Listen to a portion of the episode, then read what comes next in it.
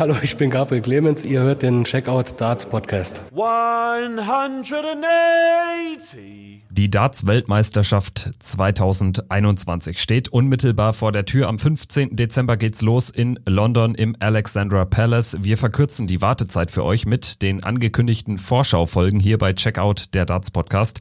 In den nächsten drei Episoden stellen wir euch alle 96 Teilnehmerinnen und Teilnehmer an der diesjährigen Weltmeisterschaft vor. Heute starten wir mit Teil Nummer 1. Wir schauen auf die Top 32, auf die 32 gesetzten Spieler, darunter auch Gabriel Clemens, natürlich auch Titel Titelverteidiger Peter Wright, Michael van Gerven und viele weitere. Ich bin Kevin Schulte und grüße meinen Podcast-Kollegen Christian Rüdiger. Hi. Servus Kevin, hallo an unsere treuen Zuhörer. Ja, hier bei Checkout, wie angekündigt, werden wir alle Teilnehmerinnen und Teilnehmer vorstellen. Wir fangen an natürlich mit der Nummer eins der Welt, Michael van Gerven. Noch die Nummer eins Fragezeichen, denn es äh, steht so viel auf dem Spiel wie seit langem nicht bei einer Weltmeisterschaft. Nach sieben Jahren könnte Michael van Gerven seinen Nimbus als Nummer eins der Welt verlieren. Allerdings hat er jetzt nach einem dann doch für seine Verhältnisse sehr schwachen Jahr am Ende noch die Generalprobe, die Players Championship Finals gewonnen. Wie schätzt du Michael van Gerven ein? Was erwartest du von ihm bei der diesjährigen WM, auch unter der Maßgabe, dass er eben seinen Nummer 1 Status verteidigen muss? Ich äh, schätze Van Gervens Chancen tatsächlich besser ein, als ich das noch vor den Players Championship Finals getan hätte. Das äh, hat vor allem natürlich auch damit zu tun, dass er diesen Titel gewonnen hat, weil das war ein sehr schwieriges Jahr äh, für Van Gerven. Er verliert das WM-Finale 2020 am Anfang Januar gegen Peter Wright. Das war überhaupt erstmal das zweite WM-Finale, das er verloren hat. Ähm, 2013 ja erst gegen äh, Van Gerven und äh, gegen Taylor und seitdem alles gewonnen damals, äh, wenn er im WM-Finale stand. Ja, dann gewinnt er die UK Open und dann nach dieser Corona-Pause, Break, läuft es überhaupt nicht mehr. Auch spielerisch war das nicht mehr den Van Gerven, den wir kannten. Und ich finde so gerade jetzt auch mit dem Grand Slam, Kevin, hat er sich dann wieder zurückgemeldet gehabt und die Players Championship Finals haben mich überzeugt und das ist ein ganz wichtiger Sieg, weil Van Gerven weiß, er geht damit jetzt nicht sieglos praktisch in, in diese Weltmeisterschaft und das ist für mich auch ein ganz wichtiger Sieg, der ihm sehr viel Selbstvertrauen gibt und das macht ihn natürlich nochmal gefährlicher, weil er jetzt weiß, er hat nochmal so einen großen Titel gewonnen, er hat den letzten großen Titel gewonnen, den man vor der Weltmeisterschaft gewinnen konnte und für mich haben sich dadurch seine Chancen gesteigert. Natürlich äh, wird es schwieriger werden in diesem Jahr, weil die Konkurrenz ist aus meiner Sicht so groß wie nie. Wir sprechen nicht nur über Peter Wright, über Gervin Price, auch ein Michael Smith musst du auf der Liste haben. Du musst einen José de Sousa, einen Dimitri Vandenberg auf der Liste haben. Also das sind ganz, ganz viele Spieler, die Van Gerven in diesem Jahr den Titel streitig äh, machen wollen, die äh, Peter Wright vom Thron stürzen wollen, natürlich als Weltmeister beerben und für Van Gerven, sage ich mal, geht es um so viel, wie du es gesagt hast, wie nie, Kevin. Wenn wir jetzt mal die WM schon rausrechnen, da wäre er gar nicht mehr die Nummer eins, aber er ist es Stand jetzt natürlich noch. Und deswegen, also meine Chance oder meine Sichtweise ist, seine Chancen haben sich gesteigert, aber er ist für mich nicht der Top-Favorit. Also um diesen Kampf um die Nummer eins auch nochmal klar äh, zu illustrieren. Wenn Peter Wright eine Runde weiterkommt als Van Gerven, ist er auf jeden Fall vor ihm in der Weltrangliste und Gervin Price spielt natürlich bei diesem Kampf auch noch eine Rolle. Also dementsprechend spannend ist dieses Duell oder dieser Dreikampf sogar. Michael van Gerven, ich denke, du hast viele richtige und wichtige Sachen angesprochen. Ja, er hat jetzt die Generalprobe, die äh, Players Championship Finals gewonnen. Er hat aber auch ein schweres Jahr hinter sich. Er hat dreimal gegen Simon Whitlock bei großen Major-Events in frühen Runden verloren, auf jeweils unterschiedliche Art und Weisen. Und insofern stehen da schon einige Fragezeichen hinter seiner Performance, auch hinter dem, was zu erwarten ist. Ich glaube gar nicht mal, dass ähm, wir äh, den alten Michael van Gerven jetzt nicht sehen. Also ich kann mir gut vorstellen, dass er wirklich wieder ein 100 plus Standard, was den Average betrifft, spielen wird, auch über das gesamte Turnier betrachtet. Das kann ich mir schon vorstellen. Ich glaube auch, was sich aber geändert hat im Vergleich zu vergangenen Jahren, er ist nicht mehr der Einzige, dem das zuzutrauen ist. Es gibt eine ganze Reihe an Spielern, die dieses Duell um Turniersiege, die dieses Duell um Top-Weltranglistenplatzierungen enger machen und insofern hängt es nicht nur an Michael van Gerven, wer Weltmeister wird. Ich glaube, es gab in den vergangenen Jahren fast immer so ein Credo, dass im Prinzip Taylor wenn er sein Spiel spielt, unschlagbar ist und danach kam dann eben Van Gerven, wenn er sein Spiel spielt, ist er unschlagbar. Das ist jetzt nicht mehr so. Ich glaube auch, dass Peter Wright und Gervin Price genauso gute Chancen per se haben, dieses Turnier zu gewinnen und dann haben wir noch nicht mal über Dimitri Vandenberg, über Nathan Espinel, über diese ganz neuen Young Guns gesprochen. Insofern ein sehr interessantes, ein offenes Turnier und für Michael van Gerven, wenn wir vielleicht auf seine Auftakthürde sprechen, Ryan Murray oder Lawrence Elagan, das haben wir auch in unserer letzten Folge zur Auslosung thematisiert. Das ist jetzt auf den ersten Blick, Blick nicht die höchste Hürde, aber natürlich wissen wir auch, gerade die frühen Runden sind für die Top-Favoriten immer eine Herausforderung, weil eben du kannst ganz schnell mal einen Satz verlieren und dann musst du dich halt irgendwie ins Spiel kämpfen. Vielleicht äh, deine äh, deine, dein Blick noch auf die Auslosung aus Van Gerven Sicht. Ich meine, Murray Ilagan, den muss er natürlich, wer auch immer es wird, schlagen. Danach könnte es gegen Ricky Evans gehen. Das ist jetzt auch nicht das allergrößte PDC-Regal und die ganz großen Namen scheinen erst in einem möglichen Viertelfinale mit Dave Chisnell oder einem Dimitri Vandenberg zu warten. Also die Auftaktrunde, es hat ihn, sage ich mal, nicht schlimm erwischt. Es hätte ihn deutlich schlimmer erwischen können, Michael van Gerven. Aber ich finde, es hat ihn jetzt auch nicht am besten erwischt. Also ich schiele natürlich immer so auf das Match zwischen Van Gerven gegen Lawrence Illigan, weil ich glaube, das ist auch ein Typ, der kann Van Gerven zumindest ein bisschen kitzeln, ihn herausfordern. Das sehe ich bei Ryan Murray nicht so. Das ist natürlich auch einer, der hat Van Gerven traumatische Erlebnisse. Vor ein paar Jahren auf der Proto musste der sich zwei neun Data angucken über eine Distanz Best of 11. Also da hast du natürlich auch nicht die besten Erinnerungen an Michael van Gerven und Illigan schätze ich auch so ein, das ist ein Typ, der hat einen super Wurfstil, der hat eine tolle Körpersprache, der hat, glaube ich, auch äh, nicht das Höschen voll, wenn er gegen Van Gerven spielen sollte. Das ist natürlich so ein Auftakt, wo es klar muss, dass Michael van Gerven gewinnen und das äh, erwartet er auch von sich selber. Alles andere wäre Quatsch, aber er sollte ihn natürlich nicht unterschätzen. Er sollte nicht überheblich reingehen in die Partie. Das wird er auch, glaube ich, nicht machen, weil er möchte von Beginn an, das ist einfach Van Gerven sein, sein Credo. Der möchte von Beginn an zeigen mit seinem ersten Match, hier, Freunde, ich bin da, der Titel geht nur über mich und ich werde die Sid Waddell Trophy am 3. Januar in die Höhe strecken. Das ist Van Gerven sein Credo und so möchte er auftreten. Das heißt, es könnte auch recht unangenehm werden für Murray oder Illigan was natürlich für, für die beiden spricht, die Distanz ist nicht groß. Wir haben das äh, schon oft gesehen bei, bei großen Namen, unter anderem Rob Cross, der äh, nach Barney ran musste bei der vergangenen Weltmeisterschaft. Wenn du da mal ganz schnell hinten liegst, 1-0, 2-0 in den Sätzen, dann ist die Distanz auch äh, nicht mehr so gegeben, dass du dir noch viele Fehler erlauben kannst. Und Van Gerben sollte es natürlich tunlichst unterlassen, dass er äh, früh in Rückstand gerät oder dass er in einen hohen Rückstand gerät, was ich ehrlich gesagt nicht glaube.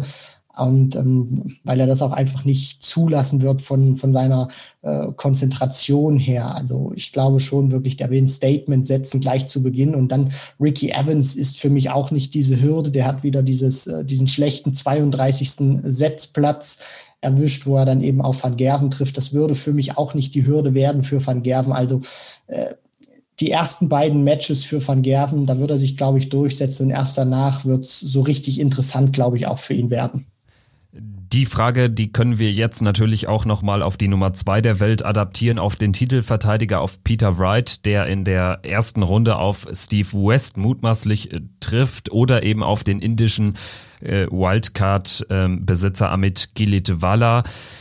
Da gehen wir alle von West aus. Dementsprechend Peter Wright klarer Favorit in der zweiten Runde gegen Steve West. Allerdings Steve West auch jemand, der mal einen schlechten Tag von einem Favoriten ausnutzen kann. Das traue ich ihm schon zu.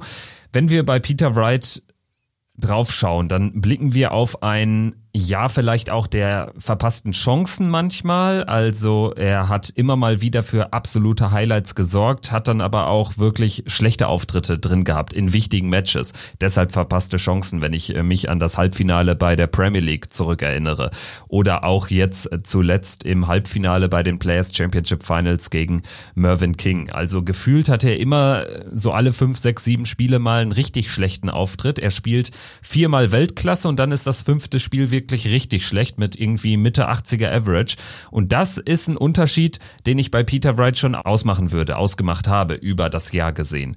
Ich äh, bin keiner, der sagt, Peter Wright hat jetzt irgendwie ein ein enttäuschendes Jahr gespielt. Auch diese Kommentare hört man immer wieder, kann ich aber nicht nachvollziehen. Es ist nun mal nicht mehr selbstverständlich, dass der Weltmeister auch im darauffolgenden Jahr irgendwie äh, fünf, sechs Majors holt. Das hat ein Taylor vielleicht mal geschafft, das hat auch mal ein Michael van Gerven in der absoluten Hochzeit geschafft, aber das ist nicht selbstverständlich. Und er hat immerhin das Masters gewonnen und vor allen Dingen die European Championship. Also so schlecht ist das für einen Anfang 50-Jährigen jetzt auch nicht.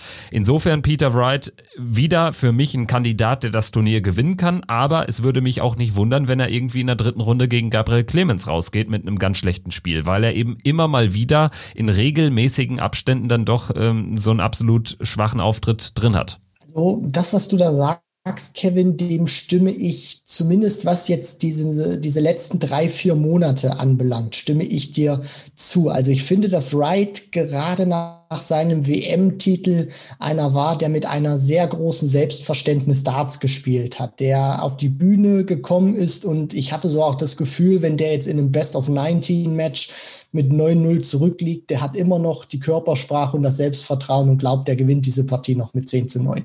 Und ich finde, er war auch bis zur Jahresmitte so in den ja, würde ich schon so sagen, Juni, Juli der konstanteste Spieler auf der Tour. Er hat für dieses Niveau, was er da gespielt hat, zu wenig äh, Titel geholt, wenn man das so sagen darf. Ähm, weil ich finde immer wieder, wenn, wenn du da geguckt hast, auch auf der Pro Tour, Peter Wright war einer, der eigentlich mindestens an der 100 dran war, wenn nicht sogar drüber über seine gesamten Matches hergesehen oder in jedem Match, was er gespielt hat. Das konnte kein, konnte das Spiel noch nicht ein Van Gerven oder ein Price, die wirklich mal 110 gespielt haben, dann aber auch eine Partie drin hatten, wo sie Anfang 90 gespielt haben. Bei Peter Wright fand ich war das hohes Niveau, aber er konnte es eben oft nicht in die ganz großen Turniersiege dann ummünzen. Und Vielleicht ist das auch so mein Eindruck, der sich ein bisschen täuscht, so eine Art äh, Corona-Blues bei eingeschlichen hat, dass er natürlich auch gemerkt hat, Mensch, das Jahr ist nicht so verlaufen, zuschauertechnisch, wie ich mir das äh, vorgestellt habe. Und natürlich hat er jetzt ein paar kleine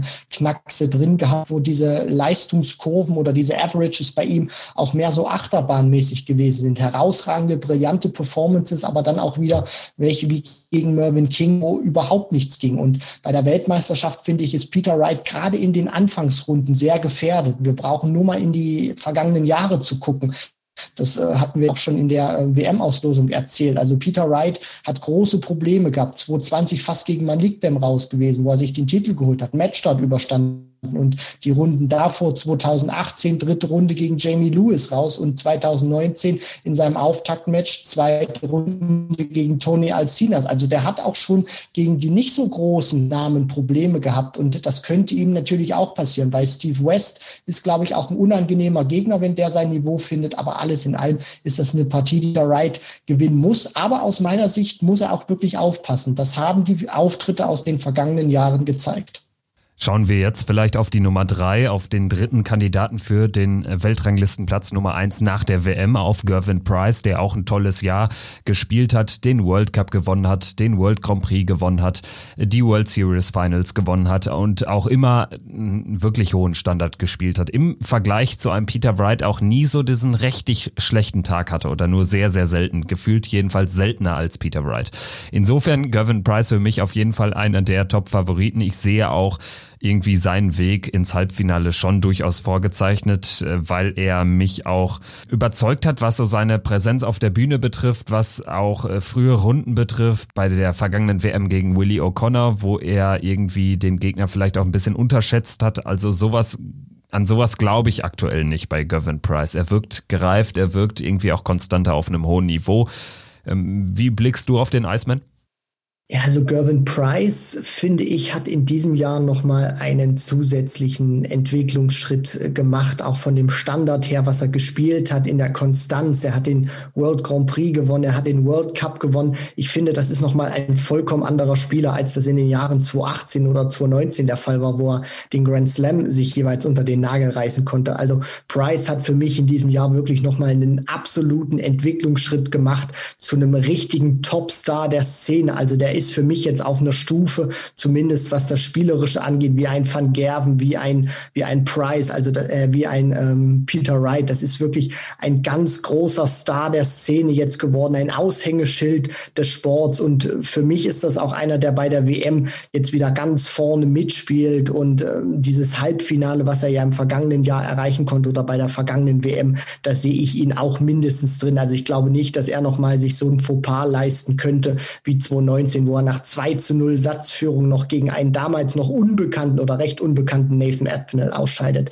Das glaube ich nicht, sondern Price wird diese WM sehr erfolgreich bestreiten. Wie erfolgreich das dann wird, das hängt von ihm ab, aber natürlich dann auch vom Niveau der anderen.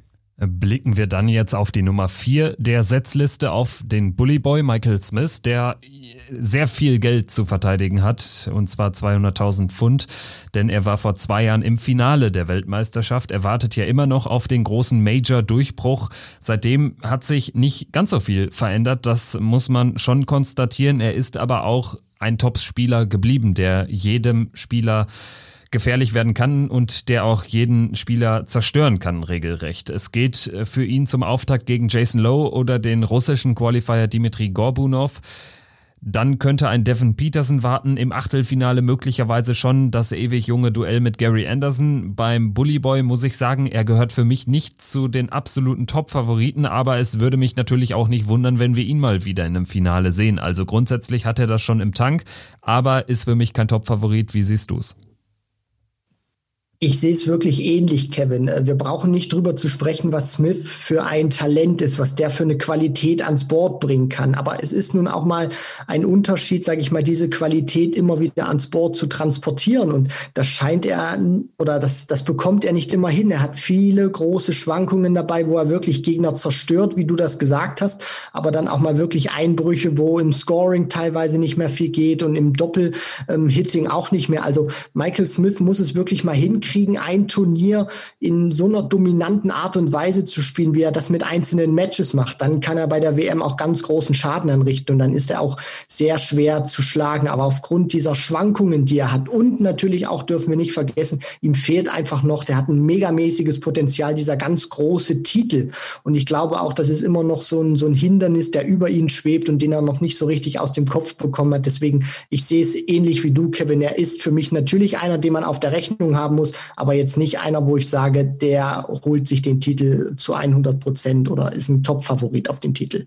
Ich denke, wir sind uns einig, dass das auch auf die Nummer 5 der Welt, auf Rob Cross, zutrifft. Er ist bereits Weltmeister, er ist bereits Europameister, er ist bereits World Matchplay Champion. Das alles hat Michael Smith noch nicht geschafft. Allerdings ist er für mich im Vergleich zu Smith nicht derjenige, der jetzt auch äh, Spieler regelrecht zerstören kann. Erst recht nicht aktuell in der aktuellen Form.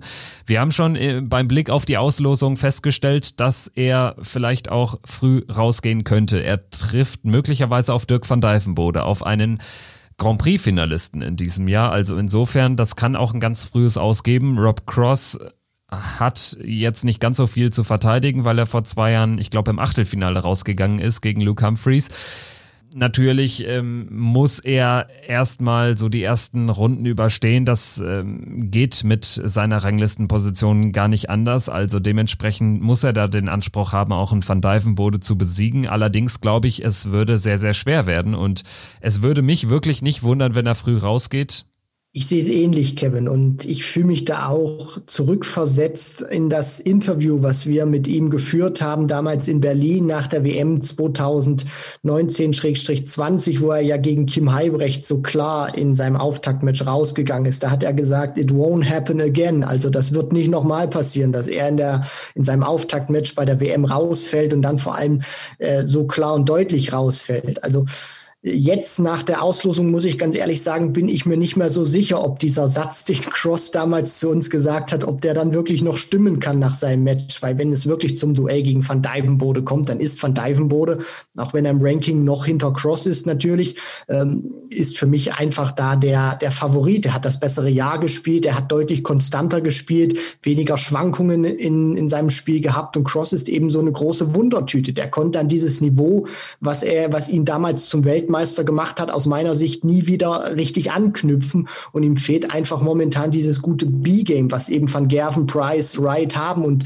andere Topstars der Szene, wenn sie eben nicht ähm, diesen Sahnetag erwischen, wo bei ihnen alles läuft. Und Cross ist für mich wirklich die große Unkonstante und das einzig Gute, was er eben hat, selbst wenn er gegen Van Dyvenbode oder Brooks rausgehen sollte. Der verliert nicht allzu viel Preisgeld und kann tatsächlich mit seinem in der zweiten Runde rausgehen und äh, die WM als Nummer vier verlassen und einen Platz gut machen. Also das zeigt einfach schon, der hat auch ein bisschen Glück, äh, vielleicht was es in der Order of Merit dieses Mal zu verteidigen gilt. Was die Order of Merit betrifft, da hat Nathan Espinel mehr zu verteidigen, denn er stand zuletzt zweimal in Folge im Halbfinale der Weltmeisterschaft. Vor zwei Jahren ist er ja so sein Stern richtig aufgegangen. Wir hatten es eben, als wir über Price gesprochen haben, schon mal angesprochen. Espinel derjenige gewesen, der Price vor zwei Jahren geschockt hat. Und seitdem ist Espinel wirklich ein anderer Spieler. Kurze Zeit später gewinnt er die UK Open. Mittlerweile ist er Premier League Finalist und ähm, hat in den USA, in Las Vegas war es ja, glaube ich, damals äh, ein Turnier gewonnen. Er ist einer der Topstars der Szene und wird versuchen, zum dritten Mal in Folge das Halbfinale der WM zu erreichen. Und vielleicht geht es ja sogar noch weiter. Allerdings ähm, finde ich, geht seine Formkurve ein bisschen nach unten oder ist zumindest relativ schwankend. Der hat jetzt zuletzt auch sehr viel Glück, die erste Runde zu überstehen bei den Players Championship Finals gegen Waits. Hat er mehrere Matchstarts überstanden. Dann ist er zum Beispiel auch beim Grand Prix ähm, früh ausgeschieden, beim Matchplay früh ausgeschieden. Also ich würde schon ein kleines Fragezeichen hinter The Esp setzen. Aufgrund der vergangenen Leistungen, da hast du vollkommen recht, Kevin, ist ein Fragezeichen hinter Nathan Aspinall. Ich glaube allerdings auch, dass diese WM bei Aspel nochmal ganz andere Gefühle hervorruft wie die Players Championship Finals. Ich meine, klar, die WM, das größte Turnier, das ist alle das Ding, was sie gewinnen wollen. Und jetzt hat er ja auch noch ein bisschen Zeit, hat jetzt mm, mehr als 14 Tage Zeit, sage ich mal, um sich darauf vorzubereiten. Also von den Players Championship Finals bis zum Start der, der WM, bis er dann eben auch dran ist. Und er wird sich top einstellen auf diese Weltmeisterschaft. Und er wird auch eine vollkommen andere Körpersprache hinlegen, als wir das bei äh, den Players Championship Finals unter anderem gesehen haben, weil das ist das Turnier, das will er sich auch unter den Nagel reißen. Und er hat natürlich auch eine Menge Druck. Zwei Halbfinals hintereinander, da gucken die Leute natürlich auch, kann er, kann er das wiederholen. Und für mich hat er eine recht äh, stramme Auslosung. Also ich finde schon Scott Waits oder Matt Campbell, es hätte ihn auch äh, deutlich einfacher erwischen können. Da muss er natürlich schon äh, zeigen, dass er direkt da ist und Halbfinale, das wäre natürlich super für ihn. Und ein Nathan Aspinall äh, träumt natürlich nicht nur von Halbfinals, will diese Dinger gewinnen. Das wird schwierig. Er hat das Potenzial. Aber er ist jetzt nicht für mich äh, auf einer Riege mit Van Gerven, Wright oder Price, zumindest was den Start momentan in dieses Turnier anbetrifft. Das ist äh, sicherlich beim Blick auf die Konkurrenz auch nicht äh, James Wade. Allerdings wissen wir, The Machine, der kann einfach mal Turniere auch mehr oder weniger aus der kalten Hose heraus gewinnen. Und er hat jetzt zuletzt zwei Finals gespielt bei der EM gegen Peter Wright, dann verloren und beim Grand Slam gegen José de Sousa. Also James Wade ist äh, zum richtigen Zeitpunkt wieder da. Allerdings, und das gehört auch zur, zur Wahrheit dazu, James Wade hat jetzt bei der WM zuletzt auch nicht immer die ganz großen Leistungen gezeigt. Also auch da wird Druck drauf sein. Die Nummer sieben der Welt, davon erwartet man was, aber er muss es auch unter Beweis stellen. Also so eine Leistung wie zuletzt gegen Steve Beaton in der dritten WM-Runde 2020 darf er sich nicht nochmal erlauben. Erst recht, weil es auch äh, frühzeitig kompliziert werden kann. Zum Beispiel, wenn es gegen Kellen Ritz gehen sollte. In der ersten Runde, Kellen Ritz hat zum Beispiel Peter Wright bis in den Decider gebracht bei den PC Finals. Also James Wade ist für mich ein Mann, der auf jeden Fall, ähm, den man auf der Rechnung haben sollte. Aber die Vergangenheit bei der WM im Ali Pelli hat gezeigt, dass er da jetzt nicht immer so gut unterwegs war. Ja, das ist richtig, Kevin. Also James Wade, einer, der, äh, wenn man es mal so platt formulieren möchte, fast alles gewonnen hat, was es zu gewinnen gibt auf dem PDC-Circuit, nur eben nicht die WM. Der kann sich Matchplay-Champion nennen, der kann sich Premier League-Champion unter anderem nennen, um jetzt nur mal zwei große Titel von James Wade äh, hervorzurufen. Aber der hat es eben nie geschafft, diesen Weltmeistertitel sich unter den Nagel zu reißen. Stand in Halbfinals, unter anderem damals 2012 war es gewesen gegen äh, Adrian Lewis, wo es da dieses Windgate auch gab, wo er sehr hoch geführt hat, 5 zu 1 in den Sätzen und Lewis gewinnt das Ding dann auch noch. Also äh, das war damals die große Möglichkeit gewesen, die hat er verpasst und seitdem äh, hechelt er diesem Titel hinterher. Ich will jetzt nicht sagen, ihm läuft die Zeit davon. Also er hat noch ein paar Jährchen, um sich den Titel zu holen, nur äh, die Möglichkeiten, finde ich, oder der ähm, der Raum, sich diesen Titel zu holen, wird eben kleiner, weil die Konkurrenz so brutal stark ist. Und ob das Wade dann schafft, innerhalb von, von oder in diesen zwei Wochen dann so konstant gut zu spielen, um die dann alle wirklich äh, ja, wegzuknallen vom Board, das äh, sehe ich momentan nicht. Er ist ein ausgepuffter Hund, man muss Wade immer auf der Rechnung haben. Und vielleicht schafft er es ja tatsächlich auch mal wieder, dass er bei einer WM in ein, in ein Halbfinale kommen würde.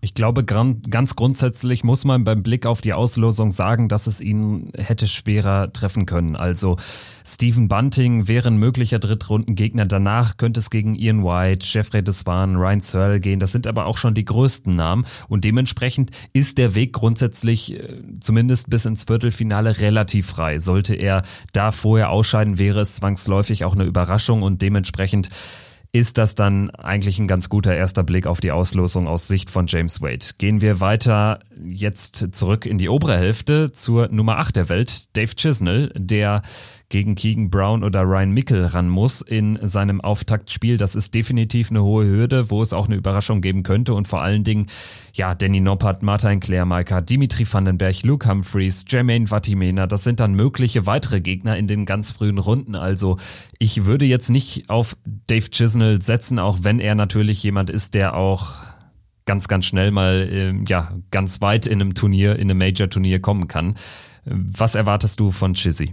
Ich erwarte von Chizzy ehrlich gesagt nicht allzu viel, weil ich bei ihm nicht sehe, dass er bei einer WM dieses Niveau, was er spielt oder dieses Niveau, was er spielen kann, konstant über dieses komplette Turnier ähm, zeigen kann. Die WM ist ein brutal langes Event und dafür fehlt Chizzy meiner Meinung nach die Konstanz, um dann auch wirklich hinten raus die ganz großen Jungs im Business bezwingen zu können. Ja, du hast es ja auch angesprochen, dritte Runde, unter anderem könnte Danny Noppert warten. Das ist jetzt noch nicht der allzu große Name. Anfangs hat Chizzy natürlich auch ein gutes Programm mit Brown oder Meikle. Brown hat unter anderem auch schon mal James Wade bei der WM geschlagen.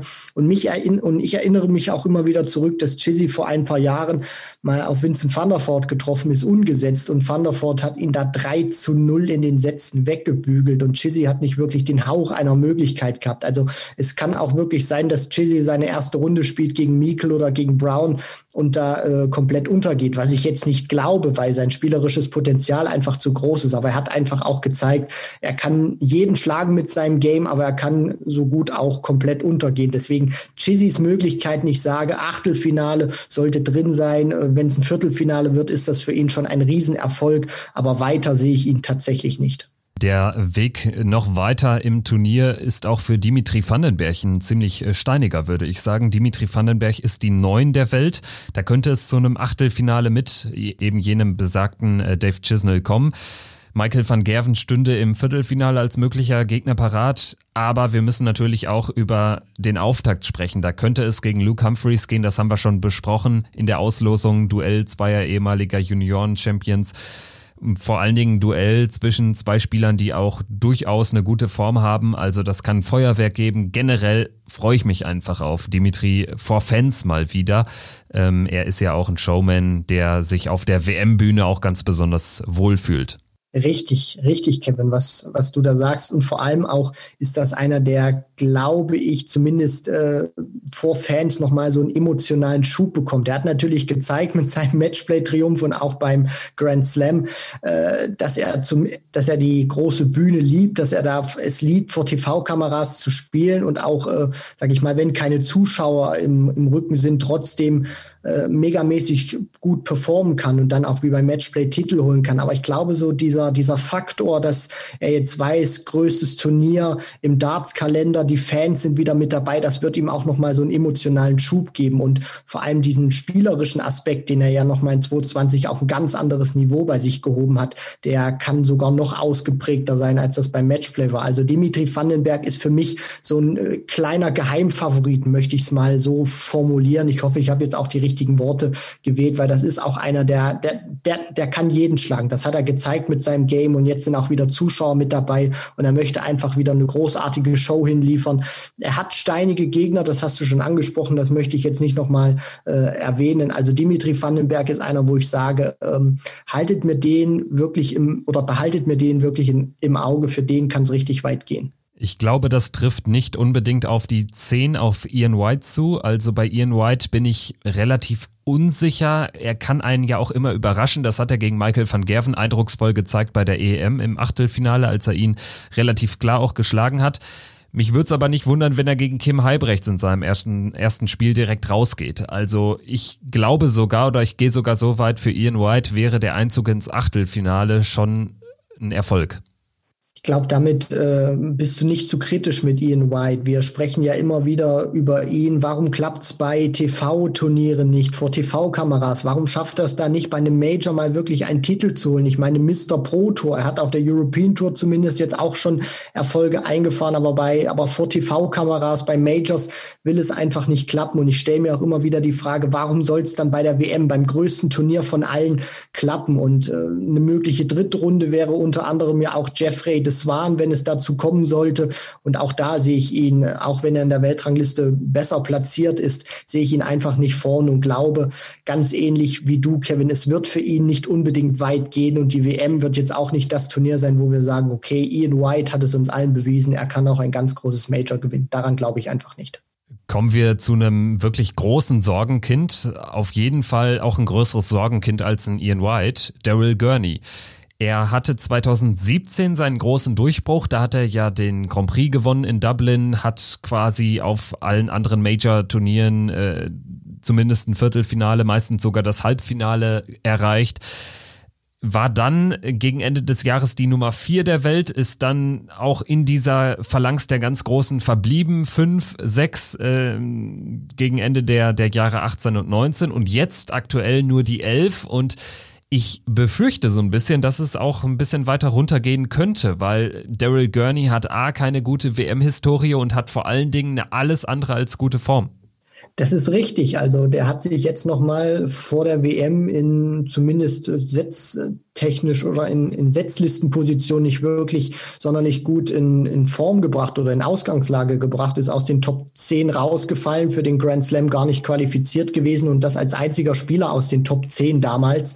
Players Championship Finals brauchen wir auch nicht drüber reden und die WM Einmal hat er, glaube ich, das Viertelfinale erreicht, aber ansonsten war äh, da noch nicht wirklich viel los gewesen für Super Chin und er macht für mich auch momentan nicht den Eindruck, dass er es im Tank hat, dass er auch mal ein gutes Turnier spielen kann und das gewinnen kann. Das hat er ja gezeigt mit dem World Grand Prix 2017, mit dem Gewinn der Players Championship Finals 2018 gegen Van Gerven damals im Finale. Aber ich sehe Gurney momentan auch einfach nicht in dieser Form, dass er jetzt zur WM kommt und da so ein Turnier spielt, was ihn damals zum Champion unter anderem von von, Dublin gemacht hat zum, zum World Grand Prix Champion. Da sehe ich ihn einfach nicht und äh, glaube auch, es kann eine ganz äh, enttäuschende WM für Superchin werden.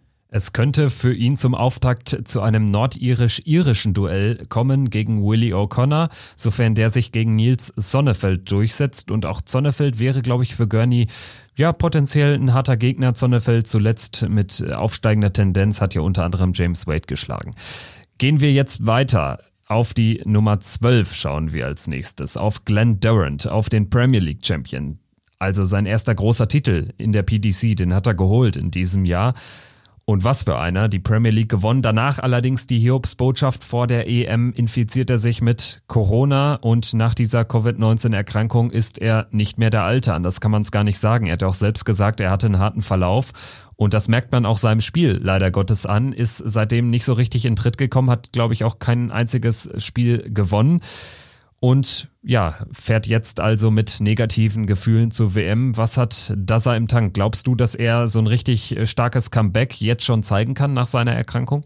Ja, also davon gehe ich tatsächlich auch aus, ähm, weil er hat ja jetzt auch noch mal sehr, sehr viele Tage Zeit oder für einen Dartspieler ungewöhnlich viele Tage Zeit, wenn es wirklich normal in einem normalen Rhythmus geht, ähm, Zeit sich auch darauf vorzubereiten, auch diese ähm, Erkrankung auch mental aus dem Kopf rauszukriegen und rauszuwischen, weil wir dürfen ja nicht vergessen, schwerer Verlauf, daraus schließe ich auch, äh, er konnte in dieser Zeit wenig bis gar nicht trainieren und das ist eben ein harter Arbeiter, der sich die dieses Niveau über Stunden am Practice Board immer und immer wieder erarbeiten muss, Glenn Durant. Und ich finde auch, dass er auf dem Weg der Besserung ist. Ähm, warum?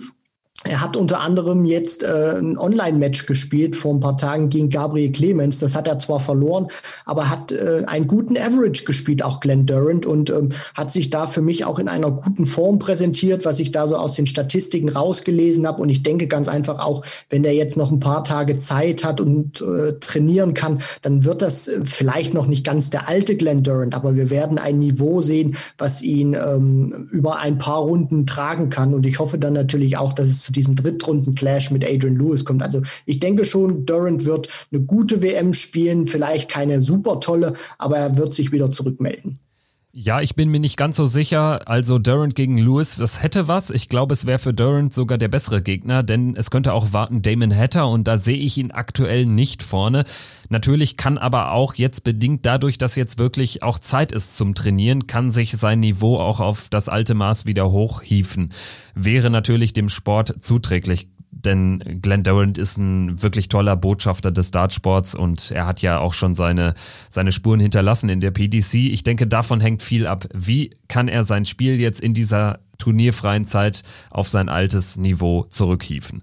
Gehen wir weiter und schauen auf die Nummer 13. Sehr niedrig gesetzt für seine Verhältnisse, liegt aber auch daran, dass Gary Anderson in den vergangenen Jahren jetzt nicht so viel gewonnen hat und auf der Tour ja generell kaum bis gar nicht spielt. Da steht einiges auf dem Spiel, denn aktuell wäre er nach der Weltmeisterschaft Gary the Flying Scotsman Anderson, der zweifache Weltmeister, wäre nach der Weltmeisterschaft gar nicht in den Top 16. Also das ist ein sehr, sehr wichtiges Turnier für ihn. Es geht zum Auftakt gegen Matas Rasma oder Toro Suzuki und ja, im Achtelfinale könnte, wie erwähnt, schon das Duell mit Michael Smith folgen. Also da ist ordentlich Druck drauf für Endo. Ja, da ist äh, kräftig Druck drauf und der Flying Scotsman äh, muss wirklich aufpassen, dass er jetzt nicht die Rankings runterfliegt und einen äh, Absturz hinlegt, den man gar nicht glauben könnte, dass, dass Gary Anderson tatsächlich hinbekommt. Aber es ist, es ist so, der hat auch eine Menge Kohle zu verteidigen vor zwei Jahren, was ja rausgeht, Halbfinale gespielt, gegen Enders, äh, gegen Van Gerven damals abgewatscht worden. Und ich bin auch wirklich gespannt, wie er sich spielerisch äh, bei dieser WM präsentiert. Äh, für mich ist das, ist der ausschlaggebende Punkt, ist Anderson fit? Was macht der Rücken? Was macht der Ellbogen, mit denen er ja auch Probleme hat? Und was macht das Knie, was zuletzt äh, auch Probleme gemacht hat? Wenn er das in den Griff bekommt, wenn er da wirklich auch schmerzfrei spielen kann, über vielleicht sogar zwei Wochen, dann ähm, sehe ich wenig im Feld, die Gary Anderson schlagen können, weil wir wissen alle, zu was der imstande ist, was der für ein Niveau hinlegen kann. Nur er muss es eben auch ans Board bringen. Und das ist für mich so die große Unkonstante, welchen Gary Anderson wir sehen werden. Ich hoffe, wir sehen den Anderson, der ihn damals zum Back-to-Back-Weltmeister gemacht hat. Und ich hoffe ganz einfach auch, dass Gary Anderson allen zeigt, dass er noch lange nicht fertig hat. Einer, der in die Phalanx der ganz großen Spieler eingebrochen ist. In diesem Jahr, ist José de Sousa, hat jetzt seit äh, zwei Jahren die Tourkarte, hat im ersten Jahr direkt äh, Turniere gewonnen auf der Pro Tour und im zweiten Jahr hat er jetzt auch die Qualifikation geschafft für dann Major-Turniere. Und nicht nur das, er hat sogar den Grand Slam of Darts gewonnen, völlig überraschend. Jetzt versucht er zum ersten Mal überhaupt ein einziges Spiel bei der Weltmeisterschaft zu gewinnen. Er ist zum vierten Mal dabei. Bislang hat er bei der WM im Ali Pelli immer verloren in seinem Auftaktspiel. Diesmal geht es zum Auftakt, obwohl er eine hohe Setzlistenposition hat, als Nummer 14 gegen Ross Smith oder David Evans. Das ist definitiv eine der härteren Aufgaben. Grundsätzlich gehe ich aber davon aus, du sagst auch, José de Sousa bereichert natürlich erstmal dieses Turnier und wenn er vielleicht diese erste Hürde übersteht, dann ist er auch jemand, der zum Beispiel vielleicht auch in einem Achtelfinale, in einem möglichen Achtelfinale einem Gavin Price gefährlich werden kann.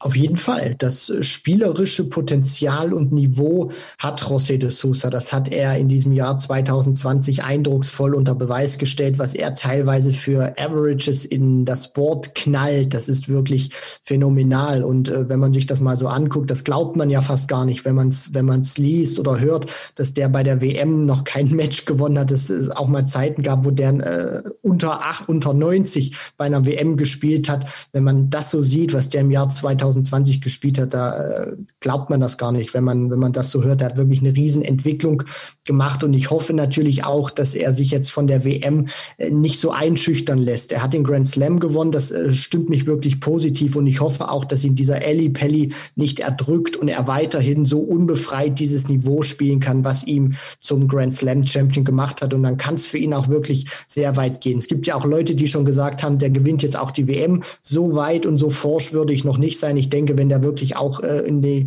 Runde der letzten 16 kommt oder ins Viertelfinale, dann ist das für ihn auch schon ein richtig gutes Turnier. Ein Spieler, der den Sport internationaler gemacht hat, genau wie José de Sousa, ist auch die 15 der Welt, Christoph Ratajski, der Pole. Er trifft entweder auf Ryan Joyce oder auf den Tschechen Karel Sedlacek in seinem Auftaktspiel. Und ja, für ihn geht es darum, jetzt auch endlich mal eine gute Weltmeisterschaft zu spielen. Die beste Leistung hatte er im vergangenen Jahr gebracht. Da hatte er in der dritten Runde knapp gegen Nathan Espinel, den späteren Halbfinalisten, verloren, war aber bis dato gut unterwegs er wartet halt immer noch so auf diesen ganz großen Durchbruch bei einem Major-Event. Das, was De Sousa geschafft hat mit dem Titelgewinn beim Grand Slam, das hat ja grundsätzlich ein Christoph Ratajski auch im Tank, oder? Im Tank hat er das definitiv. Das hat er auch schon äh, gezeigt in der Vergangenheit. Die Frage ist dann immer nur, kannst du das auch dann produzieren, wenn du es wirklich musst? Und das ist bei der WM jetzt eben auch ähm, der Fall. Und ich bin wirklich gespannt, weil das ist auch so einer, der äh, noch nie so dieses äh, ganz große Niveau bei der WM auspacken konnte. Ich hatte immer so ein bisschen den Eindruck, dass ihn dieser Alexandra Palace hemmt. Vielleicht hilft es jetzt in diesem Jahr, dass nicht ganz so viele Zuschauer da sein werden, dass die Stimmung auch nicht so ekstatisch wird. Äh, war jetzt vielleicht nicht das richtige Wort, aber dass da nicht so viel Ekstase herrschen wird, äh, dass es vielleicht auch ein bisschen ruhiger von, von der Stimmung her zugeht. Vielleicht hilft ihm das. Und äh, ich würde es mir natürlich wünschen, weil das ist einer, der bereichert den Circuit auch auch vom internationalen Aspekt her. Und ich hoffe ganz einfach auch, äh, dass er aus seiner Sicht eine gute WM spielt, weil das ist ein Spieler, wo ich sage, äh, Obacht auf den, der kann sich in den nächsten ein, zwei Jahren tatsächlich in die Top 10 spielen. Aber zu weit gehört halt auch die Auslosung ist ziemlich hart. Also Joyce oder Sedlacek. Gegen Sedlacek hat er jetzt zuletzt in der ersten Runde bei den PC Finals verloren. Dann könnte in der dritten Runde Simon Whitlock warten und dann wäre auch schon ein Duell mit Peter Wright möglich. Ich glaube kaum, dass er äh, da richtig weit kommen wird. Aber lass mich natürlich auch gern eines Besseren belehren. Gehen wir jetzt weiter auf Joe Cullen, sprechen über die Nummer 16 der Welt. Er spielt gegen Wayne Jones oder Kieran Tehan, egal wer es wird. Gewinnt Joe Cullen dieses Spiel, hat er schon die beste WM-Leistung aller Zeiten gebracht, denn er hat es tatsächlich in zehn aufeinanderfolgenden Jahren nicht einmal geschafft, in die dritte WM-Runde einzusteigen. Und das ist schon ein starkes Stück für einen Spieler von seinem Format. Das ist absolut richtig, Kevin. Und ich frage mich auch immer so vor einer WM, was äh, mache ich mit meinem guten Joe Cullen oder wo kann ich ihn hinstecken? Dass äh, Joe Cullen ein riesiges Talent ist, ist unbestritten. Was der spielen kann, äh, das ist auf einem Niveau mit einem Michael van Gerven, mit einem Peter Wright, mit einem Gervin Price, wenn die auch on fire sind. Also wer äh, Cullen schon mal hat live spielen sehen, was der teilweise ans Board bringt, das ist phänomenal. Und diese WM ist eben so dieses Turnier oder ist momentan noch so sein Kryptonit und ich hoffe ganz ehrlich auch immer, dass er es besiegen kann. Ich meine, er könnte in der Runde der letzten 16 im Achtelfinale auf Van Gerven treffen. Also sind jetzt vielleicht so die Chancen, dass er mal so ein ganz großes äh, Ding landet wie Viertelfinale, Halbfinale äh, oder etwas geringer, aber er hat dieses spielerische Potenzial einfach drin und ich hoffe ganz einfach auch, dass er endlich mal diesen Fluch besiegen kann und es mal schafft, wirklich wirklich zwei, drei Runden bei einer WM zu gewinnen, auch wenn im Achtelfinale ein Van Gerven eben warten könnte. Aber Joe Cullen,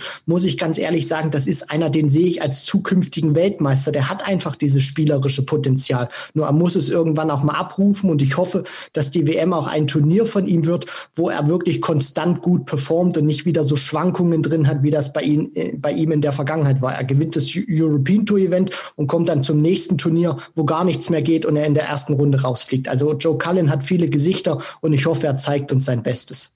Bei der WM könnte es in der dritten Runde gegen Johnny Clayton gehen. Das ist die 17 der Welt. Und ich denke, wenn wir auf die Auslosung blicken, da wird äh, für Johnny Clayton einfach das große Ziel sein, das Achtelfinale zu erreichen, die potenzielle Hürde Joe Cullen zu übersteigen und dann würde er es wahrscheinlich mit Michael van Gerven aufnehmen. Das ist immer undankbar natürlich, möglichst früh auf einen Spieler aus dem Kaliber van Gerven zu treffen, aber ich glaube, Johnny Clayton ist auch jemand, der sich selbst davor nicht äh, in die Hose machen würde und er blickt auf ein echt starkes Jahr zurück. Zwei Halbfinalteilnahmen, EM und UK Open vorm Lockdown und er gewinnt mit Gervin Price zusammen den World Cup of Darts. Man vergisst es häufig, wenn man auf das Darts-Jahr schaut, dass auch Johnny Clayton echt ein richtig klasse Jahr gespielt hat, denn zwei Major-Halbfinals in einem Jahr, das äh, ist nicht selbstverständlich für The Ferret. Johnny Clayton ist auch so ein Spieler, habe ich immer den Eindruck, der wird teilweise unterschätzt. Ich weiß nicht, ob es daran liegt, dass äh, er sich jetzt eben nicht unter die Top 10 in der Hinsicht äh, spielt für, für viele, weil er eben die 17 der, der Setzliste ist oder weil er eben jetzt nicht in so vielen Finals hintereinander steht. Aber das ist einer, der hat immer wieder gezeigt, er kann ganz tolles Niveau spielen. Der hat sich schon sehr großartige Duelle, äh, sehr unterhaltsam auch mit Michael van Gerven geliefert und der kann, ist meine Meinung, der kann jeden schlagen. Ich weiß nur nicht, ob er das dann auch über so eine Distanz könnte wie, wie bei einer WM, wenn es dann auch hinten raus länger wird, ob er dann dieses Niveau noch an den Tag legen kann. Aber Johnny Clayton ist ein Spieler, der hat sehr viel Potenzial, der kann die Großen ärgern und der traut sich das, wie du auch vollkommen richtig gesagt hast, zu. Und ich bin auch wirklich gespannt, weil John Henderson könnte ja warten, Harten in seinem Auftaktmatch oder Marco Kantele, wenn es wirklich Hendo wird. Das ist auch einer, der kann bei einer WM immer eine Überraschung landen, eine Überraschung setzen. Aber alles in allem, äh, Johnny Clayton ist einer, den sollte man zumindest immer ein bisschen mit auf der Rechnung haben, weil der kann die ganz Großen auch mal ganz schnell ärgern. Ja, ganz großen Ärgern oder ganz großen Stürzen, das ist ein gutes Stichwort, denn das trifft auch auf die 18 der Welt zu, auf Simon Whitlock. Der hat dreimal in einem Jahr bei Major Events Michael van Gerven rausgenommen. Das haben wir lang und breit und oft genug diskutiert. Jetzt die Frage, kann er solche Leistungen auch auf der WM-Bühne zeigen. Möglicher Gegner wäre im Achtelfinale Peter Wright. Was, was kann er sich ausrechnen bei dieser Weltmeisterschaft? Mit den Dingen, die er produziert hat und uns gezeigt hat jetzt in den vergangenen Monaten oder im Jahr 2020, muss ich auch ganz ehrlich sagen, ich traue Whitlock bei dieser WM viel zu. Der scheint auch in seinem Trainingsalltag und auch von, von seinem äh, mentalen Trainingsmethoden sehr viel geändert zu haben, was er so in den Interviews auch sagt, dass er unter anderem kein Darts mehr schaut, um dann eben nicht zu wissen, wie ist denn die, die Formkurve meines, meines Gegners vielleicht. Das kann mental sehr, sehr wichtig sein und es scheint auch für ihn sehr gut zu wirken. Der hat äh, super performt.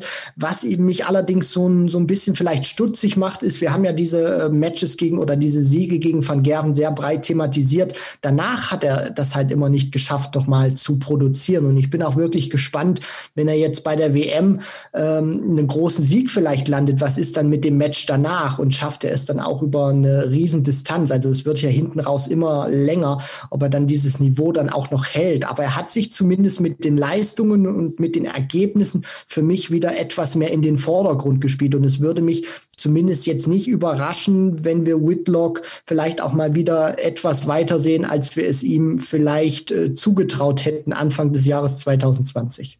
Auf den ganz großen Bühnen fühlt sich scheinbar auch Mervyn King zu Hause. Er hat ja zuletzt sich äh, zurückgemeldet, anders kann man es nicht bezeichnen, mit einem völlig überraschenden Finaleinzug bei den Players Championship Finals, dort im Decider gegen Michael van Gerven verloren.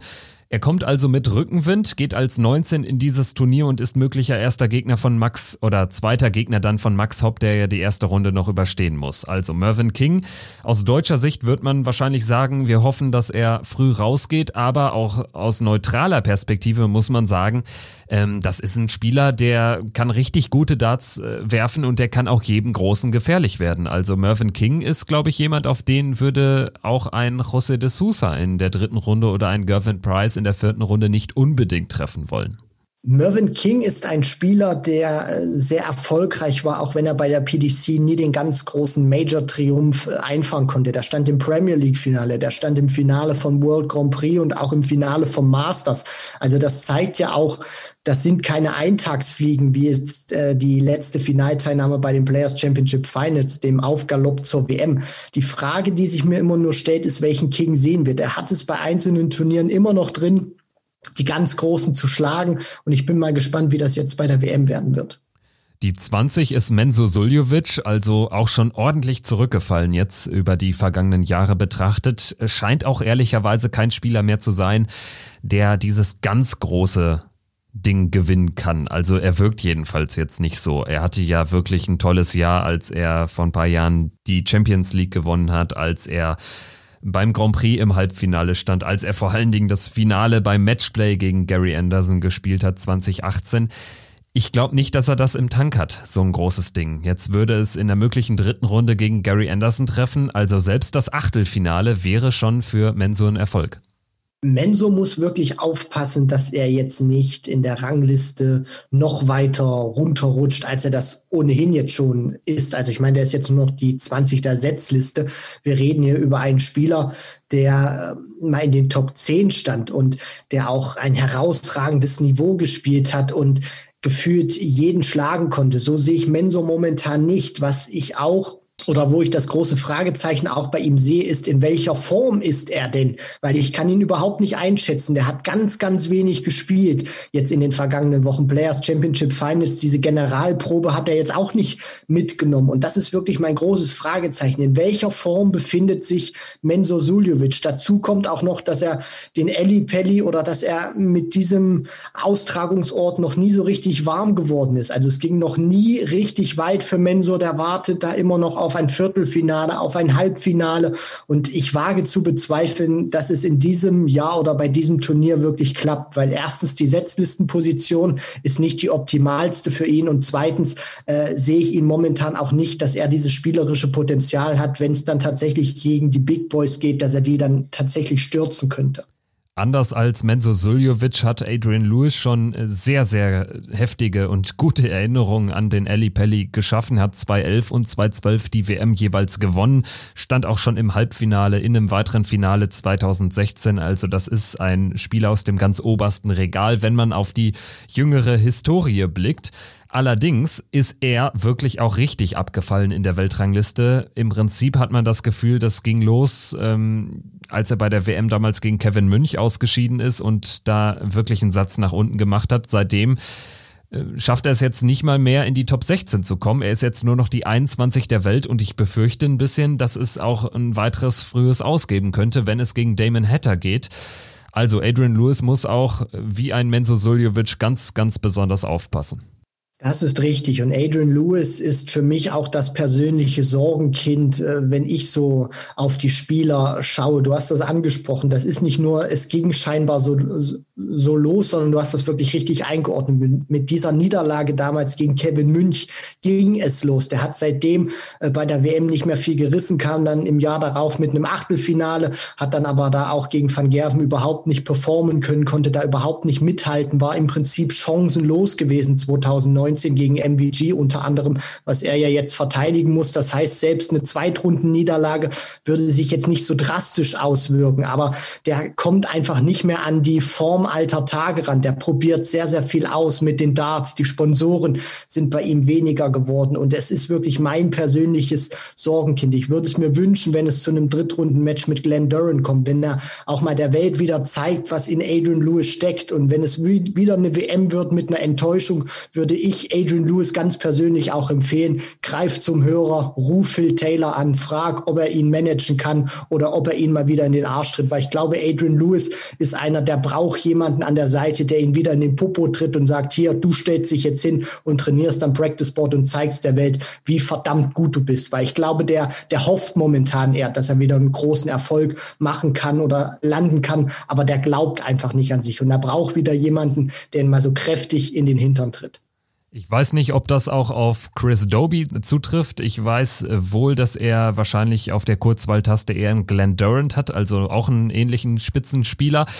Chris Doby ist vielleicht auch jemand, der aktuell nicht so richtig in die Spur kommt. Da reden wir noch nicht von einer Krise des Ausmaßes von Adrian Lewis. Wir sehen aber einen klaren Trend bei der Nummer 22 der Welt. 2019 schafft Chris Doby vermeintlich den Durchbruch. Er erreicht das Halbfinale beim Grand Prix und spielt im selben Jahr noch ein Halbfinale und zwar bei den Players Championship Finals. In 2020 scheidet er beim Grand Prix und bei den PC Finals in der ersten Runde aus und qualifiziert sich nicht mal für Matchplay EM und Grand Slam. Also das war wirklich ein schwaches Jahr. Demnach muss er jetzt natürlich was zeigen, denn 2021 wird wichtig für ihn, da hat er viel zu verteidigen und am besten fängt er mit einer guten WM an, wird allerdings nicht leicht bei der aktuell dann doch sehr, sehr schwachen Form und vor allen Dingen könnte es direkt zum Auftakt gegen einen Jeff Smith oder gegen einen Keen Barry gehen.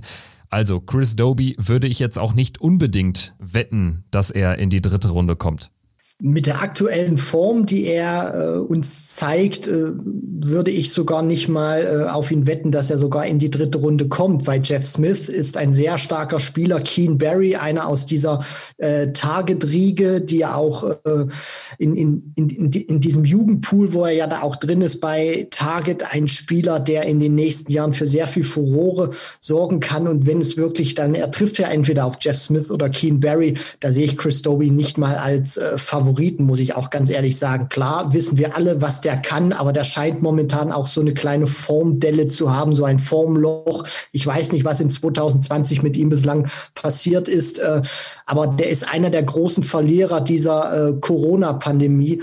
Und äh, ja, äh, klar, aus, aus Sicht von Chris Doby wäre es natürlich super, wenn er jetzt äh, mit der WM startet und sich so Schwung holt für das Jahr 2021. Aber ich muss auch ganz ehrlich sein, Kevin, ich sehe es tatsächlich nicht, dass dieses Turnier der Turnaround wird für einen Hollywood Chris Doby. Jeffrey Deswan kann man ein wenig mit Doby vergleichen, denn bei ihm hat man auch schon immer mal wieder den großen Durchbruch vorausgesagt. Vor allen Dingen nach 2018, als er das Halbfinale beim Matchplay gespielt hat, als er in dem einen Jahr zweimal Van Gerven bei Major-Turnieren bezwingt. Dann ist es jetzt allerdings auch keine allzu beeindruckende Entwicklung. Er spielt seitdem nur noch zweimal Major-Viertelfinal, 2019 bei der EM, in diesem Jahr beim Grand Prix.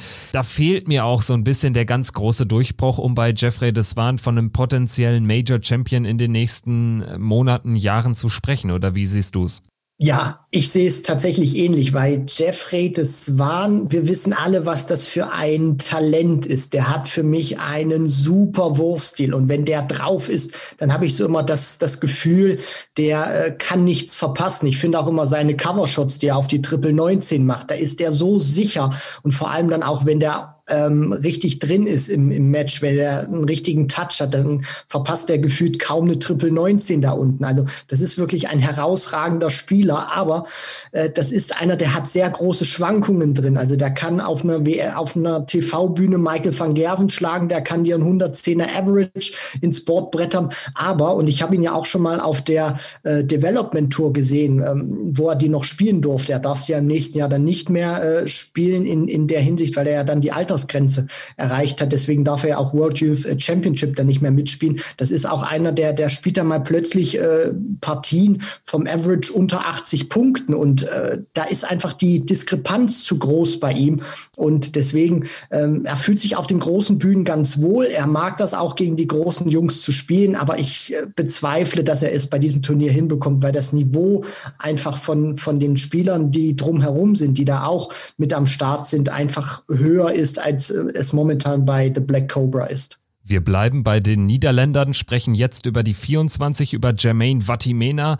Der einen der schnellsten Wurfstile auf dem gesamten Circuit hat und aber auch noch so auf sein ganz großes Ergebnis wartet, hat 2019 das Grand Prix Viertelfinale erreicht, seitdem jetzt auch nicht ganz so die großen Ergebnisse eingefahren. Ich sehe ihn trotzdem immer sehr, sehr gerne spielen. Glaube auch, dass er grundsätzlich ein gefährlicher Mann ist, aber was mir fehlt, ist wirklich mal ein Sieg gegen einen großen Spieler, gegen einen topgesetzten Spieler. Vielleicht zeigt das jetzt gegen einen Dimitri Vandenberg, wenn es dazu kommt, zu diesem Duell in der dritten Runde. Vielleicht äh, gewinnt er auch mal gegen den Chisnell in einem möglichen Achtelfinale. Ich sehe es bei ihm noch nicht so richtig. Also er überrascht einen nicht so wirklich. Man weiß, was man von ihm bekommt, aber obendrauf setzt er halt wenig bis nichts. Ja, das hast du äh, schön gesagt. Also Jermaine Vatimena ist, finde ich, fun to watch. Also es macht wirklich Spaß, ihm zuzusehen, vor allem dann auch in Partien, wo der Gegner dann auch ein tolles äh, Niveau spielt oder den, den gleichen Rhythmus mag, wie ein Gary Anderson oder ein Michael van Gerven. Wenn die dann es wirklich beide schaffen, ihr Niveau an den Tag zu legen, dann ist das wirklich super schön anzuschauen und Jermaine kann sich daran auch hochziehen. Was mir äh, bei Jermaine auffällt oder was ich so ähm, bei ihm bemerke, merke, ist, das ist ein Spieler, der sich in den vergangenen Jahren Stück für Stück entwickelt hat. Das war jetzt nicht wie bei José de Sousa, dass der plötzlich kommt und innerhalb von ein paar Monaten zu einem Grand Slam Major Champion wird, sondern Jermaine hat sich immer weiter hochgearbeitet, finde ich. Dann kam hier ein Viertelfinale, dann kam dann Halbfinale auf der Pro Tour, dann hat er auf der European Tour auch gute Ergebnisse erzielt, war dann auch bei einem ein oder anderen Major, hat er auch mal überrascht. Ich finde momentan oder in 2020 eigentlich stagniert diese Entwicklung. Ich finde, er konnte jetzt nicht den nächsten Entwicklungsschritt machen, sondern das hat sich bei ihm jetzt so auf einem Niveau eingependelt mit rücklaufender Tendenz so ein bisschen. Und da muss er aufpassen, ähm, dass er weiterhin gute Ergebnisse erzielen kann. Ob das jetzt bei der WM der Fall ist, das wage ich zumindest jetzt erstmal zu bezweifeln. Weiter geht's mit den niederländischen Festspielen. In der Rangliste auf der 25 ist Danny Noppert, war zuletzt noch die zwei der Niederländer, hat deshalb auch zum ersten Mal an der Seite von Michael van Gerven den World Cup gespielt, allerdings nicht sonderlich erfolgreich im Viertelfinale ausgeschieden, ansonsten auch eher ein durchwachsenes Jahr, wenngleich analog zu Vatimena auch eine stetige Entwicklung äh, erkennbar ist. Also er wird immer besser, ohne dass er jetzt aber den ganz großen Durchbruch hat. Richtig. Und da kommen wir auch zu diesem Problem, finde ich, was Jermaine oder auch Danny Noppert haben. Wenn du so eine sukzessive Entwicklung machst, hier und da dich auch immer mal in ein Viertelfinale, in ein Halbfinale spielen kannst, dann ist das gut. Aber du wirst mit solchen Dingern nicht äh, in solche Regionen vorstoßen, wo du dich vielleicht auch selber siehst in der Order of Merit. Und das ist eben dieses Problem. Eine stetige Entwicklung zu haben, ist super, weil es zeigt, es geht in die richtige Richtung. Aber irgendwann müssen sie dann auch mal diesen ganz großen Schritt gehen. Heißt, nicht nur den Schritt in ein Major-Finale schaffen, wie das Danny Noppert ja in der Vergangenheit schon mal äh, getan hat, sondern dann musst du eben so ein Ding dann auch mal gewinnen, weil dann spielst du eben nur dieses Preisgeld ein, um dich dann wirklich unter die Top 16 zu spielen, in die Top 10 rein, vielleicht sogar sogar dann irgendwann mal in die Top 8, in die Top 5. Das müssen sie dann irgendwann mal schaffen und das muss dann auch ein Danny Noppert irgendwann mal schaffen, wenn er wirklich in, in solche Regionen vorstoßen möchte, wo er sich auch sieht, weil spielerisch hat er es drauf, klar, aber da fehlt eben noch ein bisschen was. Er braucht dann irgendwann mal diesen ganz großen Kracher. Ein Kracher, den bräuchte auch Stephen Bunting mal, um in der Weltrangliste nicht peu à peu weiter abzurutschen. Stephen Bunting mittlerweile ja auch schon seit sechs Jahren auf dem PDC-Circuit unterwegs, hat aber nie mehr an die Leistungen in seinem ersten Jahr anknüpfen können, wo er damals ein Halbfinale beim Grand Prix gespielt hat, unter anderem das Viertelfinale beim Grand Slam erreicht hat, sich damit für die Premier League empfohlen hat und dann 2015 eben einmal in der Premier League mitspielen durfte. Seitdem ist da aber nicht mehr viel. Er er ist dementsprechend auch in der Rangliste auf 26 runtergefallen und ganz ehrlich, maximal traue ich ihm einen Sieg zu bei der diesjährigen Weltmeisterschaft. Er kommt auch aus einer Corona-Infektion, hat deshalb äh, aus dem Grand Prix zurückziehen müssen. Also alles in allem blickt er auf ein gebrauchtes Jahr zurück. Und das ist auch wirklich traurig, dass wir über Stephen Bunting, einen früheren BDO-Weltmeister, sprechen müssen als Nummer 26 der Setzliste. Das finde ich wirklich auch äh, traurig. Und der hat sich mittlerweile auch auf so einem Niveau eingependelt, äh, was, was äh, ich finde bedenklich ist, weil du hast das ja auch schon angesprochen. Der kam damals wirklich reingeschossen, praktisch wie sein Spitzname auch schon verrät, The Bullet in die PDO PDC, spielt dann auch in seinem allerersten Jahr Viertelfinale bei der, bei der WM, verliert 4 zu 5 gegen Van Barneveld. Dann stellt sich Barney hoch und sagt, du bist ein Weltklasse-Spieler, du musst in die Premier League. Und ich glaube auch, das hat ihn damals alles so ein Stück weit überfordert oder das hat ihn äh, vielleicht auch ein Stück weit größer gemacht, als es, als es zu diesem Zeitpunkt vielleicht auch war. Den hat man ja dann in der World Series eingesetzt. Der hat Premier League gespielt und das scheint auch so, dass das alles immer noch Nachwirkungen sind, weil du hast das vollkommen richtig angesprochen. Der konnte danach nie wieder an diese Triumphe äh, anknüpfen, an diese Erfolge. Und äh, für mich geht es wirklich ähnlich. Also wenn der bei einer WM tatsächlich mal ins Achtel, jetzt das Achtelfinale erreichen sollte oder vielleicht sogar noch weiterkommen sollte, ich sehe ihn da einfach nicht und ich traue es ihm auch vom spielerischen Aspekt momentan auch überhaupt nicht zu. Ein Spieler, den, den man vielleicht ein bisschen anders bewerten muss, ist Vincent van der Voort in der Weltrangliste auf 27, damit zurück in der Setzliste der Weltmeisterschaft, war ja zuletzt kein gesetzter Akteur im Eli Pelli. Das erstmal deutet auf eine gute Entwicklung hin. Was heißt Entwicklung? Er ist ja ein sehr arrivierter Spieler, aber er hatte sein Highlight mit dem Viertelfinale beim Matchplay. Danach kam allerdings nichts mehr für die EM, für den Grand Prix, für den Grand Slam jeweils nicht qualifiziert gewesen. Dennoch für mich immer ein Spieler, den man auch gegen, gegen starke Kontrahenten auf der Rechnung haben muss. Sollte er die erste Hürde Mollenkamp oder Boris Kritschmer überstehen, könnte Nathan Espinel warten. Das wäre schon so ein Duell der Gegensätze und Vincent van der Voort ist jemand, der auch dann mal echt einen richtig, richtig guten Abend haben kann, der aber auch wirklich einen richtig schlechten Abend haben kann. Also bei ihm fehlt mir halt so ein, so ein Standard-Game. Entweder spielt er richtig, richtig stark und er kann auch mit den Großen mithalten oder er spielt richtig schwach und er kann gegen jeden verlieren.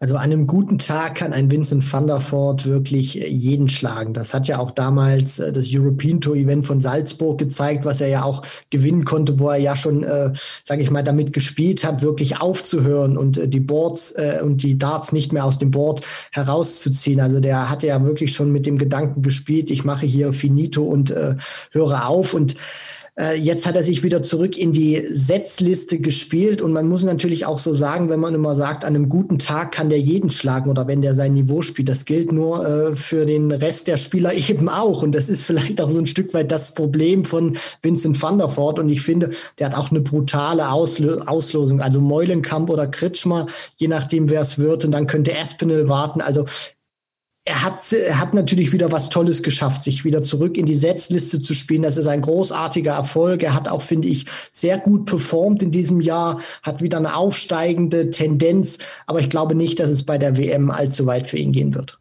Das, äh, glaube ich, trifft auch auf Jamie Hughes zu. Die 28 der Welt jetzt nach zwei PDC-Jahren zum ersten Mal in der Setzliste drin, beziehungsweise ja, fast drei PDC-Jahre sind es ja schon, hat sich ja im gleichen Jahr wie Glenn Durant qualifiziert. Und er trifft entweder auf Adam Hunt oder Lisa Ashton zum Auftakt. Jamie Hughes, muss ich sagen, hat 2019 mich überzeugt, hat 2020 aber eher nachgelassen.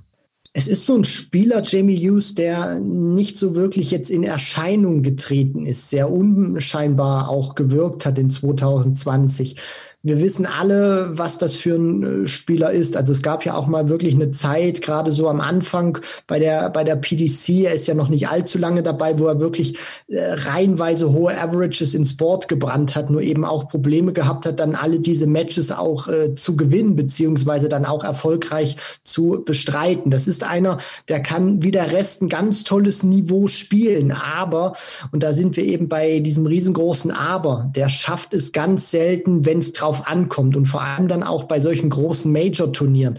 Deswegen, der hatte mal eine Zeit, wo er wirklich äh, runder war, beziehungsweise äh, deutlich besser gespielt hat. Jetzt geht so nach, nach unten, finde ich, auch so von, von der Leistungskurve her. Und er sollte einfach zusehen, dass er bei der WM ein sehr gutes Niveau an den Tag legt für seine Verhältnisse, weil dann kann er auch zumindest ein bisschen Schaden anrichten ganz klar nach oben zeigt. Dagegen die Leistungskurve bei Devin Peterson. Der hat uns alle überzeugt. Nach dem Corona-Lockdown war auf einmal ein Weltklasse-Spieler, nachdem er vorher jahrelang Mitläufer war auf der Tour. Jetzt geht er deshalb als 29. ins Rennen, zum ersten Mal gesetzt bei der Weltmeisterschaft und sicherlich ein gefährlicher Spieler auch für die ganz, ganz großen Namen, auch für einen Michael Smith in einem möglichen Drittrunden-Duell.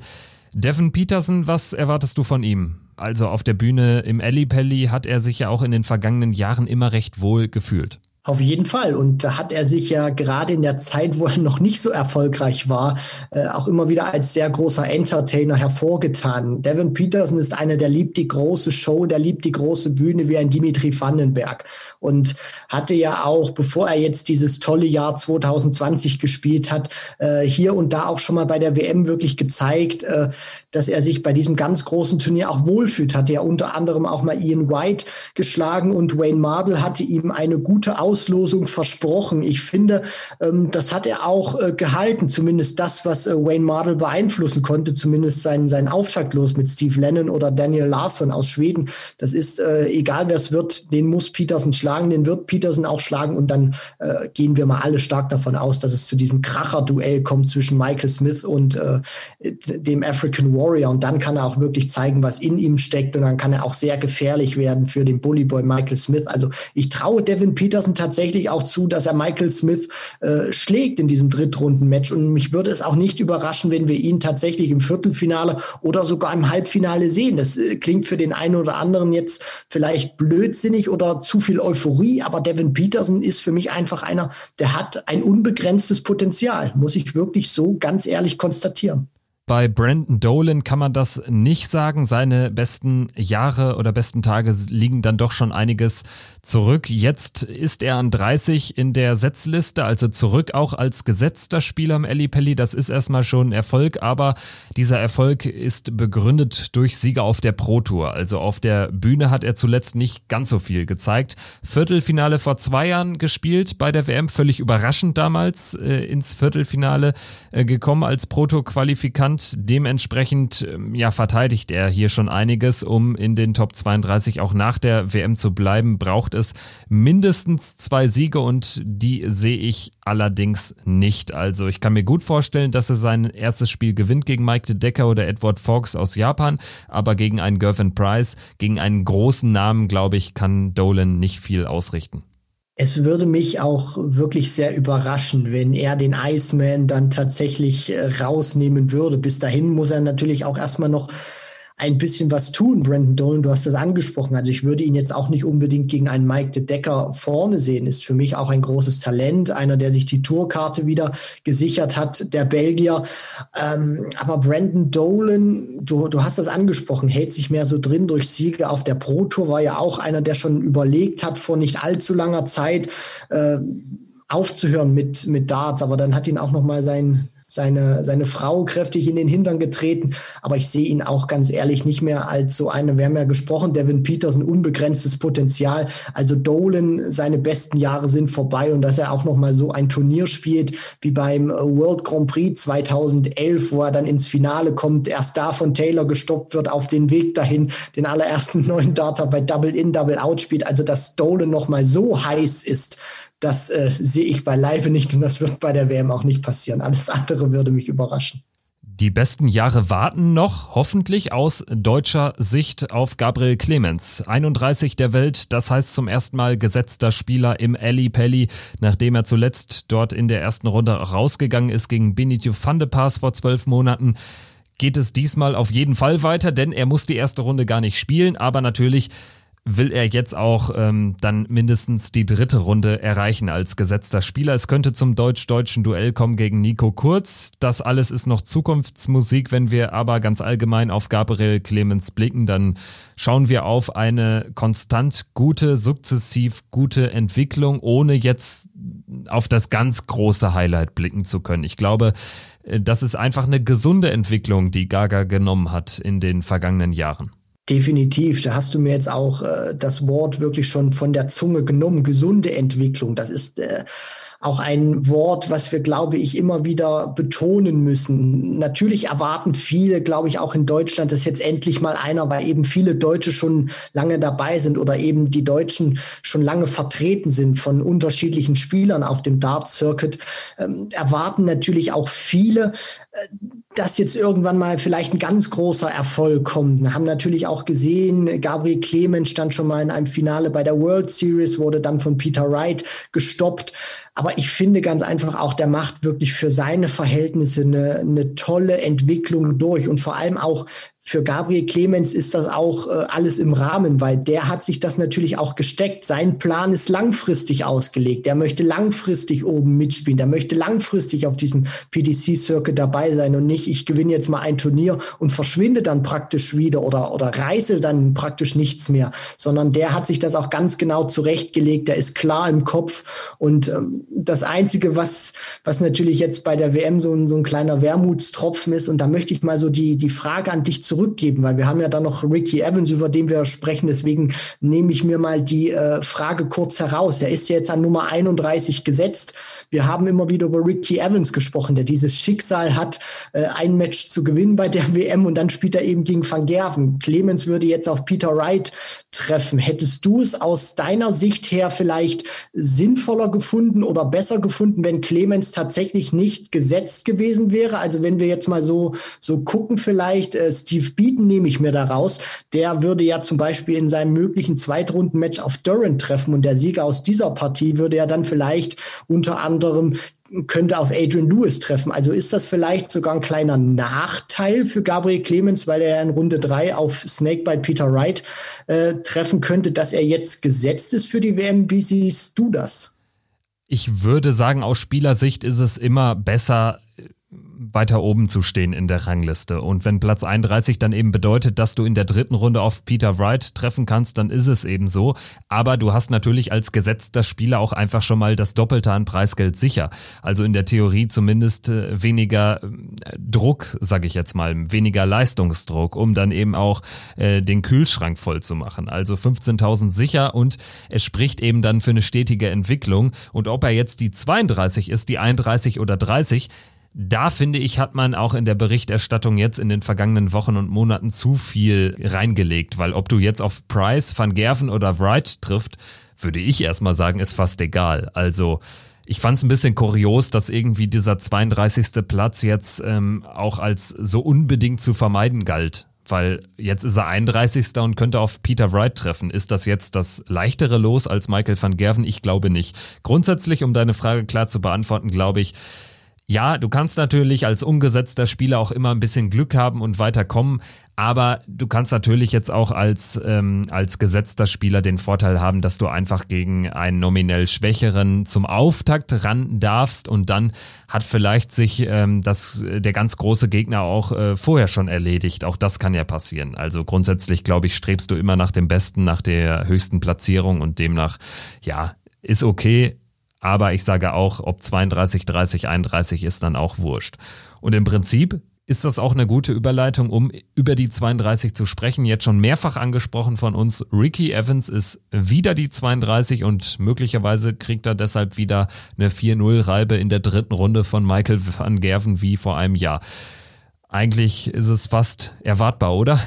Ja, ta tatsächlich. Also das könnte sich äh, wiederholen. Wo ich da noch mein Veto einlege, ist die Form von Ricky Evans, fand ich bei der vergangenen WM deutlich besser oder zumindest die Form vor der WM 2020 fand ich von Ricky Evans besser. Für mich hat er in diesem Jahr im Vorfeld der WM deutlich mehr Mühe gehabt, auch wirklich mich äh, von seinem spielerischen, ähm, von seinen spielerischen Leistungen her zu überzeugen. Er hat auch für mich große Probleme gehabt, sich hier und da äh, in, in große Turniere reinzuspielen. Also der musste ja auch über diesen Qualifier für den Grand Slam gehen und hat sich dann ja auch erst da noch auf den letzten Drücker qualifiziert. Und jetzt ähm, könnte ja Mickey Menzel beziehungsweise Haupai Puha äh, warten. Einer von den beiden wird's ja.